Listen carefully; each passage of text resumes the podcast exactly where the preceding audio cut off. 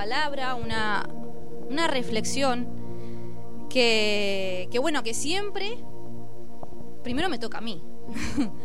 primero Dios me toca a mí, incluso a veces me exhorta a mí, ¿no? Porque la persona que está aquí adelante, si, si no la toca, lo que cuando estás preparando el mensaje, cuando la persona está preparando el mensaje, porque algo ahí mm, no, no, no está yendo bien, ¿no? O sea, algo falla. Dios cuando realmente siempre me pasa lo mismo, cuando preparo el mensaje, o incluso obviamente en los devocionales, pero sobre todo em, en los mensajes Dios me toca muchísimo. Y he orado mucho, mucho, mucho por este mensaje, porque uno puede coger cualquier estudio y dar, pero digo, no, Señor, ¿qué es lo que tú quieres para tu iglesia? Y, sin duda esto ha sido una, una palabra en donde Dios me tocó mucho, me hizo reflexionar mucho y, incluso cambiar el rumbo de mi vida también. ¿Por qué no? Eh, vamos a ir a un relato que es muy, muy conocido por la mayoría de los que estamos aquí en el Evangelio de Marcos, en el capítulo 11, en el versículo eh, del 12, vamos a leer del 12 al 14. Es un pasaje súper conocido, es la maldición de la higuera estéril, ¿vale? Eh, se titula así. Este episodio lo conocemos mucho, ¿está ahí? Sí. Eh, este episodio lo conocemos la mayoría, son tres versículos nada más, pero que contiene muchísimo, muchísimo, muchísimo, muchísima enseñanza. A mí es que me asombra cada vez cuando Jesús, ¿no? Eh, enseñaba o abría la boca para enseñar, incluso en este acontecimiento con, con sus discípulos, simplemente una higuera, ¿no? Tomaba de ejemplo también a una higuera como Dios, como Jesús enseñaba, ¿no? Y bueno, a modo de, información para los que no sepáis, el Evangelio de Marcos es el Evangelio más antiguo del Nuevo Testamento. Se escribe alrededor, se escribió, mejor dicho, alrededor del año 64-65 después de Cristo, es el relato más corto que habla acerca de la vida de Jesús y de su ministerio. ¿Vale? O sea, en el Evangelio de, Marco podemos encontrar parábolas, podemos encontrar milagros que Jesús hizo, podemos encontrar relatos como estos, ¿no? Acontecimientos que, en donde, en este caso, Jesús con sus discípulos y una simple higuera, ¿no? Podemos encontrar relatos así. Y vamos a leerlo es muy, muy cortito, ¿vale? Y dice así. ¿Está ahí? Sí. Al día siguiente, cuando salieron de Betania, tuvo hambre Jesús, ¿vale? Y viendo de lejos una higuera que tenía hojas, fue a ver si tal vez hallaba en ella algo. Pero cuando llegó a ella, nada halló, sino hojas, pues no era tiempo de higos. Entonces Jesús dijo a la higuera, nunca jamás nadie nunca jamás coma nadie fruto de ti. Y lo oyeron sus discípulos. Hasta aquí solamente lo que vamos a leer de, la Biblia. Después seguimos con, otros versículos. Yo me preguntaba cuando leía esto, ¿no? Esto, lo leí un montón de veces, pero no me detuve en, este, en, en ese sentido, ¿no? ¿Por qué Jesús maldice a esta pobre higuera si no era el tiempo de higos?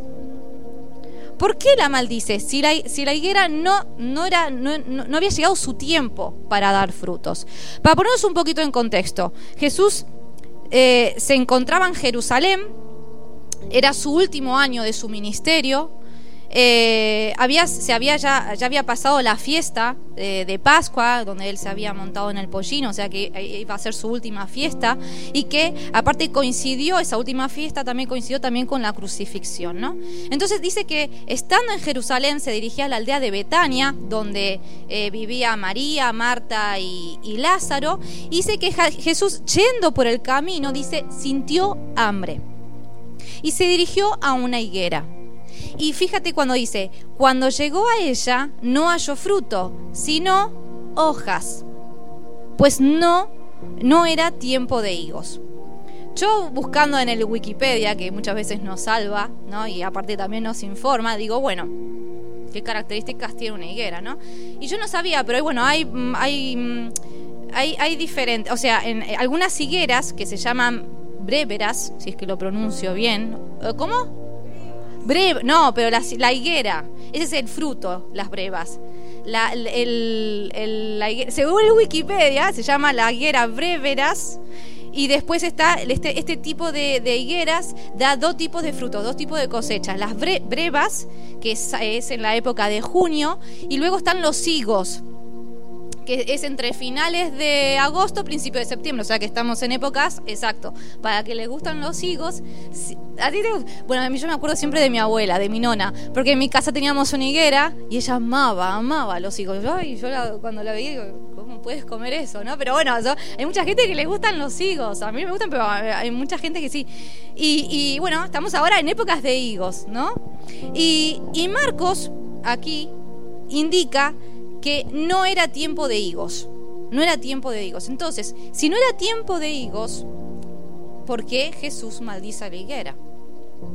Entonces, para, primero para comprender un poco esto, hay que entender la relación entre las hojas y los higos, o sea, los, frutos. Eh, dice que en Palestina, cuando llega la primavera y aparecen las primeras hojas, estas hojas vienen acompañadas como de pequeños eh, nódulos o botones, que después de ahí surge el fruto. ¿Vale? Si esos pequeños, si esos pequeños brotes o esos pequeños eh, nódulos no aparecen junto con las hojas, esa, higuera ya está condenada a ser estéril, porque no va a producir higos, no va, no va a haber frutos. Eso yo no lo sabía, pero es así. Entonces, por eso Jesús cuando se acercó y al adentrarse un poco, yo me lo imagino, no lo dice la Biblia, ¿no? Pero me imagino a Jesús abriendo un poco, ¿no? las hojas de la higuera, habrá, no habrá encontrado quizás eso, ¿no? Los, botones o los nódulos, y por eso la maldijo. Por más de que no, no era, no era el, tiempo para que eh, saliera el fruto, pero ya se sabía que, no, que esa, eh, eh, esa higuera iba a ser estéril. Dios, todo lo que tiene que ver con esterilidad, en la Biblia está, tiene como una connotación negativa, ¿no? Porque recordar que las mujeres en el Antiguo Testamento, cuando eran estériles, estaban mal vistas por la sociedad. Era un rechazo hacia ellas, era una vergüenza social. Más encima, el dolor que tenían que sufrir esas mujeres por no poder tener hijos, ¿no? O sea, la esterilidad en la Biblia es algo negativo. Entonces, Dios aborrece lo que es una vida estéril. Pero justamente, ¿qué aparentan estas hojas? Porque claro, Jesús, imaginaros la, escena, Jesús cuando se encuentra con la palmera y la ve tan frondosa, con esas con esas hojas, uno se puede imaginar, wow, voy a, encontrar algún fruto, voy a poder quizás calmar mi hambre, ¿no? Quizás, digo yo, quizás lo que Jesús hubiese pesado en ese momento. Y muchas veces estas hojas es lo que aparentamos quizás nosotros en nuestras vidas. Quizás vivimos de apariencias, pero no tenemos ningún fruto por dentro. No sé si me, entendéis. Quizás podemos aparentar que, eh, a ver, está muy bien, por ejemplo, tocar aquí en la alabanza, está muy bien servir en otras áreas de la iglesia, pero si tú a nivel personal, yo a nivel personal, no estoy dando frutos, de nada sirve. Soy simplemente pura hojas. ¿Me entendéis? Eh, y esto a mí, cuando a medida que iba leyendo este relato, me hice un par de preguntas, ¿no? Me hizo pensar acerca de cómo está mi vida, no solamente con el Señor, sino a nivel general, en otras áreas. ¿Cómo estoy siendo como esposa? ¿Cómo estoy siendo como madre?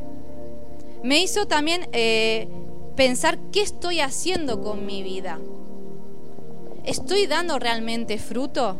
¿O simplemente soy una planta frondosa que vivo de las apariencias? Entonces, por eso el título que le puse hoy al mensaje me hizo, me hizo acordar mucho a, esa, a, esa, a ese refrán que, se, que dice mucho ruido y pocas nueces, ¿puede ser? Bueno, yo le puse muchas hojas, pocos higos. Porque muchas veces hay muchos cristianos, ¿no? Que eh, pasa eso. Podemos ver qué vida tan espiritual o qué vida tiene esta mujer, qué buena madre que es esa, mujer y después llega a la casa y pega unos gritos, unos alaridos, ¿no? Y después por dentro son todo lo contrario. Entonces, yo quiero dejarte en esta tarde, es un mensaje muy cortito, pero creo que, te va a servir, nos va a servir. Te voy a dejar tres principios, puede haber más principios, ¿vale? Pero en esta tarde te voy a dejar tres principios para tener una vida productiva. El primero es, Dios espera ver algo en cada uno de nosotros. Y lo vemos en el versículo 13, en la primera parte, que dice que Jesús, dice, y viendo de lejos una higuera que tenía hojas, fue a ver si tal vez hallaba algo, ese algo, ¿no? En ella. Las hojas representan ese algo, porque claro, Jesús la vio tan frondosa, pues quizás puede haber que haya frutos, ¿no? Y eso, ese algo muchas veces son las apariencias, ¿no? Entonces está, está muy bien tener un devocional, está muy bien tener nuestra intimidad con el Señor, pero ¿cómo están siendo nuestras actitudes? Y primero me lo pongo yo como, como, como primera persona, porque tengo mi devocional eh, en el día y después quizás me sale algún chillido o me sale alguna queja y de ahí está el Espíritu Santo que después que te dice, mm, Romina, ¿qué estás haciendo? ¿Qué acabaste de leer? Quizás de la paciencia, ¿no? Y de repente, ahí un grito le pegaste a Sofía, o un chirlo ahí en el pañal, o cosas así, o, o yo qué sé, ¿no? Y digo, pues sí, la paciencia, tantas veces que hablamos de la paciencia en los grupos pequeños. Otro, otro, otro tema que dice, eh, otro, otro, mm, dentro del mismo punto de lo que Dios espera ver algo en cada uno de nosotros, es que Dios quiere ver algo más que hojas en tu vida. Dios quiere ver fruto. A Dios no les impresiona las apariencias. A, quizás a nosotros los humanos sí nos pueden llegar a impresionar las apariencias. Oh, mira este, o mira esta mujer, o este hombre, wow, cómo, cómo, cómo, cómo debe ser, mira qué, qué, gran mujer o qué gran hombre. Pero a Dios las apariencias no le, no le impresiona porque Él sabe lo que hay en cada uno de nuestro interior. Entonces muchas personas viven aparentando algo que no son. Y muchas veces también las hojas pueden representar activismo dentro de la iglesia también. Está muy bien hacer cosas en la iglesia, está muy bien tocar un instrumento o incluso acomodar las sillas, está muy bien. Yo he caído en el activismo en mi vida cristiana. Hace 21 años que acepté a Jesús y muchas veces he, caído en el activismo y que muchas personas se pensaron, wow, qué espiritual, qué es Romina, y después no tenía ni tiempo de devocional con el Señor, no tenía intimidad con el Señor. ¿De qué sirve eso? Muchas, muchas hojas, pocos higos. Esta semana en el devocional, cuando estaba, cuando estaba leyendo, me llamó la atención un pasaje.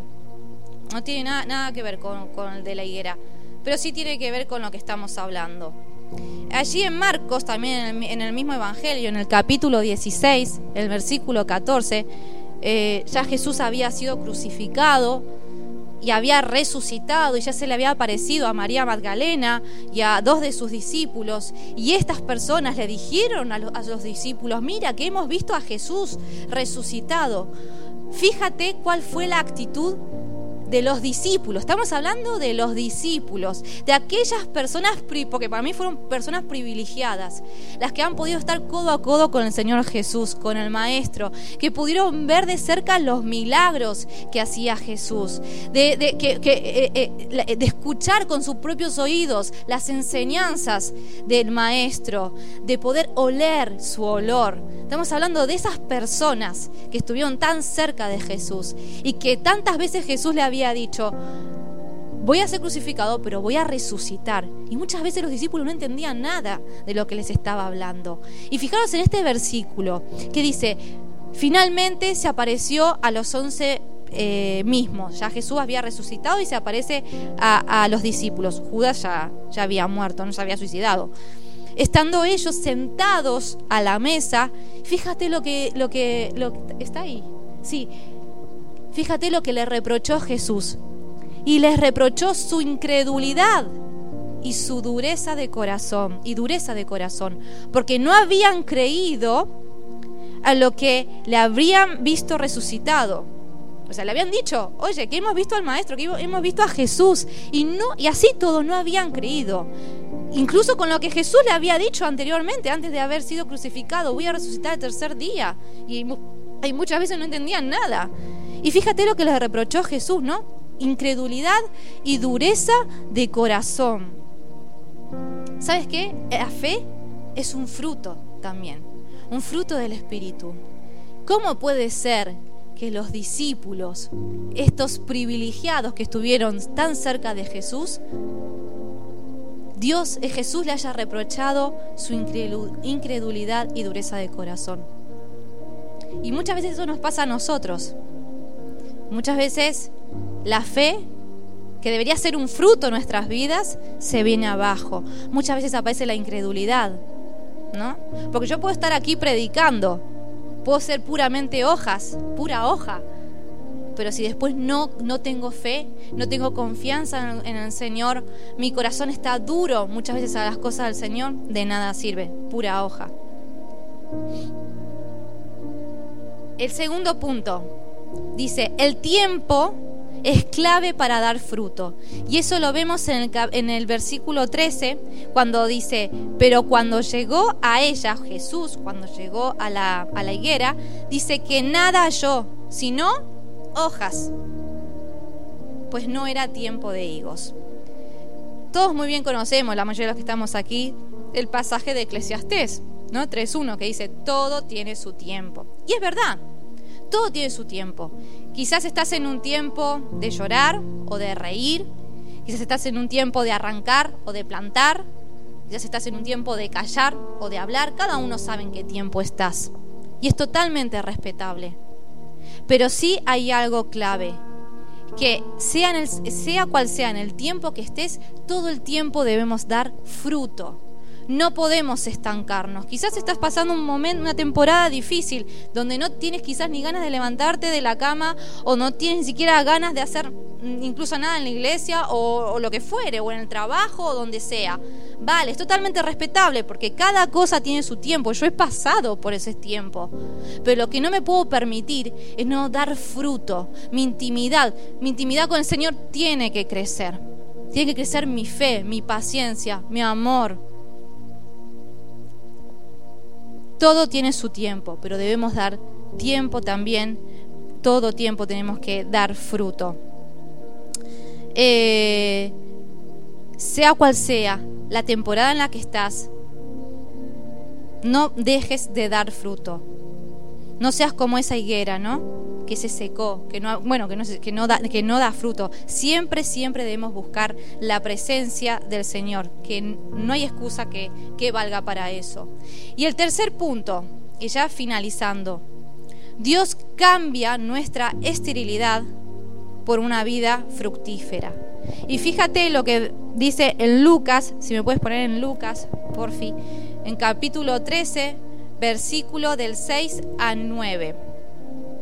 Aquí estamos hablando de la parábola, también de, bueno, de la higuera, y dice así, dice, y dijo esta parábola, tenía una higuera plantada en su viña, y vino a buscar fruto en ella, y no la halló y dijo al, viñero, he aquí tres años eh, a que vengo a buscar fruto en esta higuera y no lo hallo, córtala.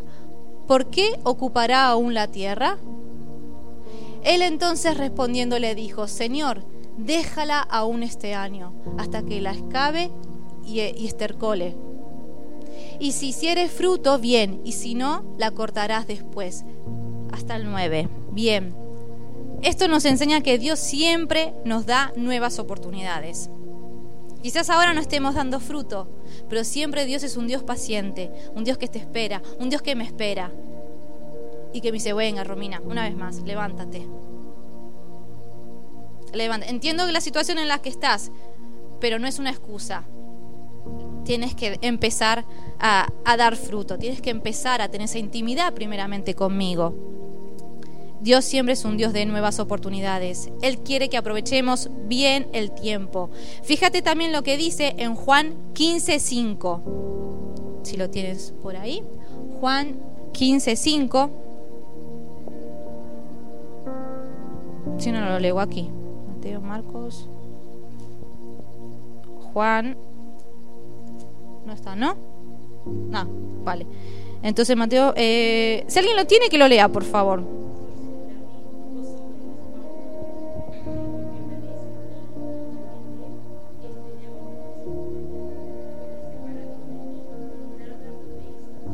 Nada podemos hacer separado del Señor.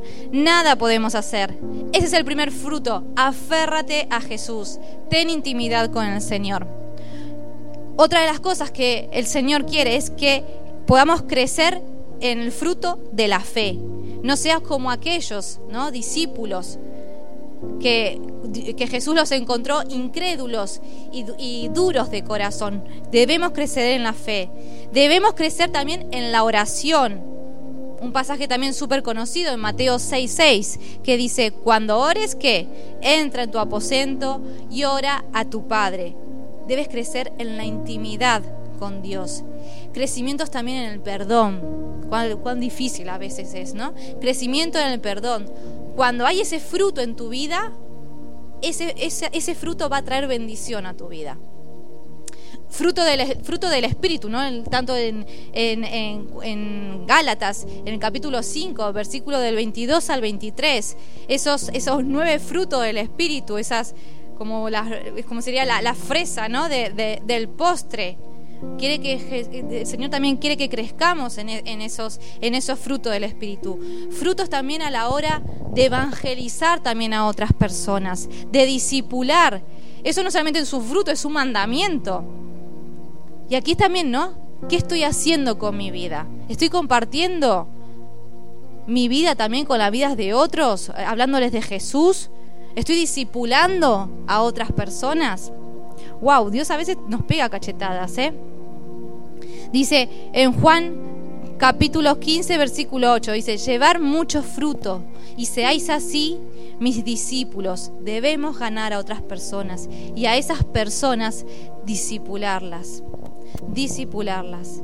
Y a modo ya de, de conclusión y cerrando, es cortito el mensaje, pero yo creo que es profundo, porque yo no quiero que te vayas de este, bueno, yo no, el Señor no quiere que te vayas de este sitio sin primero analizar cómo está tu vida. ¿Estás llevando realmente fruto? ¿Estás teniendo fruto? Que cuando el Señor se acerque a tu vida, Como aquella palmera que quizás, es que yo me imagino en la escena, abriendo aquellas, aquellas hojas, ¿no? A ver si encontraba algún fruto. Que cuando Dios se acerque a tu vida y escarbe un poquito, que pueda ver si realmente hay fruto en tu vida. Tú sabrás qué es lo que hay. Y a modo de conclusión, para hacer un repaso ¿no? de los tres puntos que vimos, Dios espera ver algo siempre en nosotros. El tiempo es clave para dar fruto y Dios cambia nuestra esterilidad por una, por una vida fructífera. Dios es un Dios de nuevas oportunidades. Siempre, siempre, siempre que realmente nuestra vida no sea pura hojas, sino que podamos realmente dar fruto.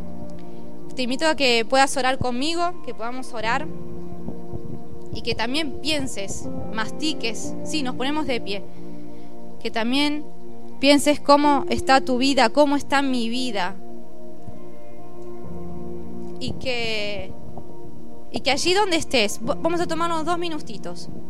Si tienes algunas cuentas pendientes con el Señor, que sea ahora el tiempo en donde tú puedas arreglar esas cuentas pendientes con el Señor.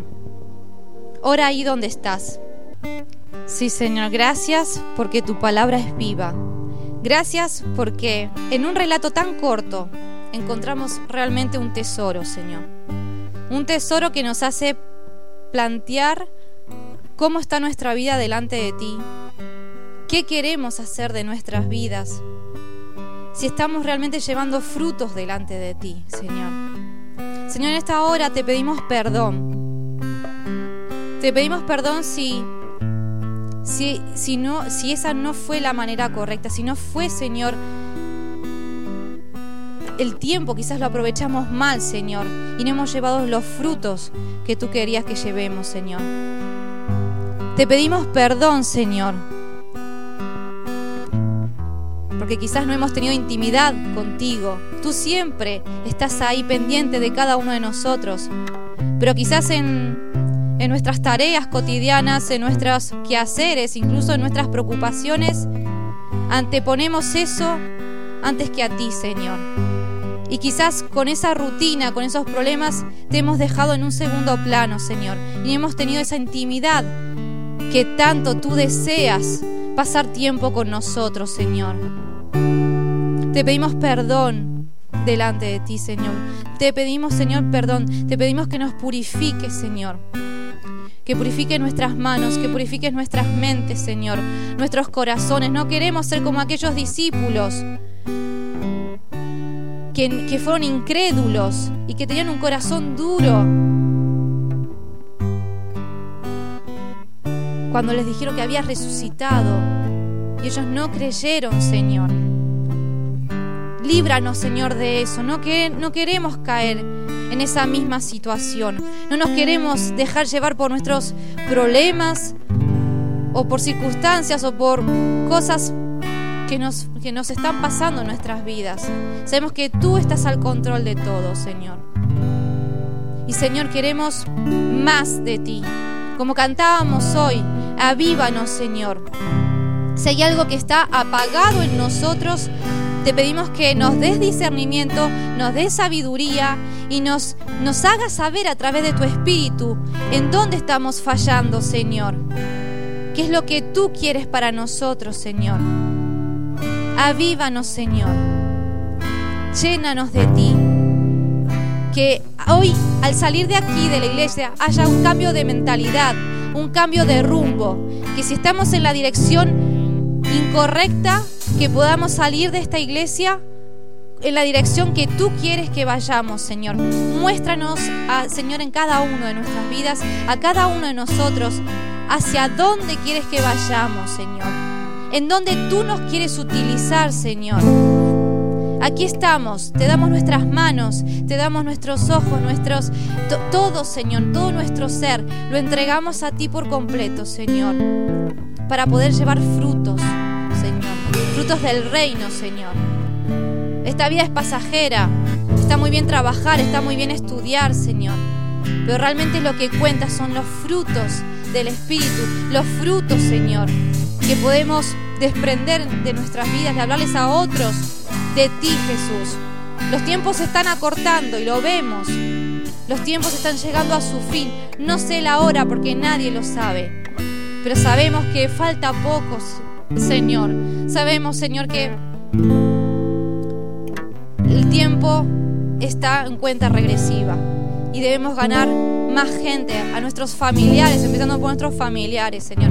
Oramos por cada uno de nuestros familiares que no conocen al Señor, eh, Dios. Te pido que eh, tú sabes, Señor, los nombres de nuestros familiares que no tienen a Jesús en el corazón. Te pedimos, Dios, que toques sus corazones, que los cambies por un corazón de, carne, Señor.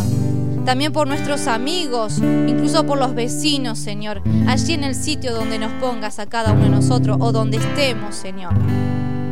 Que nuestra vida sea un perfume grato hacia ti, Dios. Te damos gracias por estos momentos.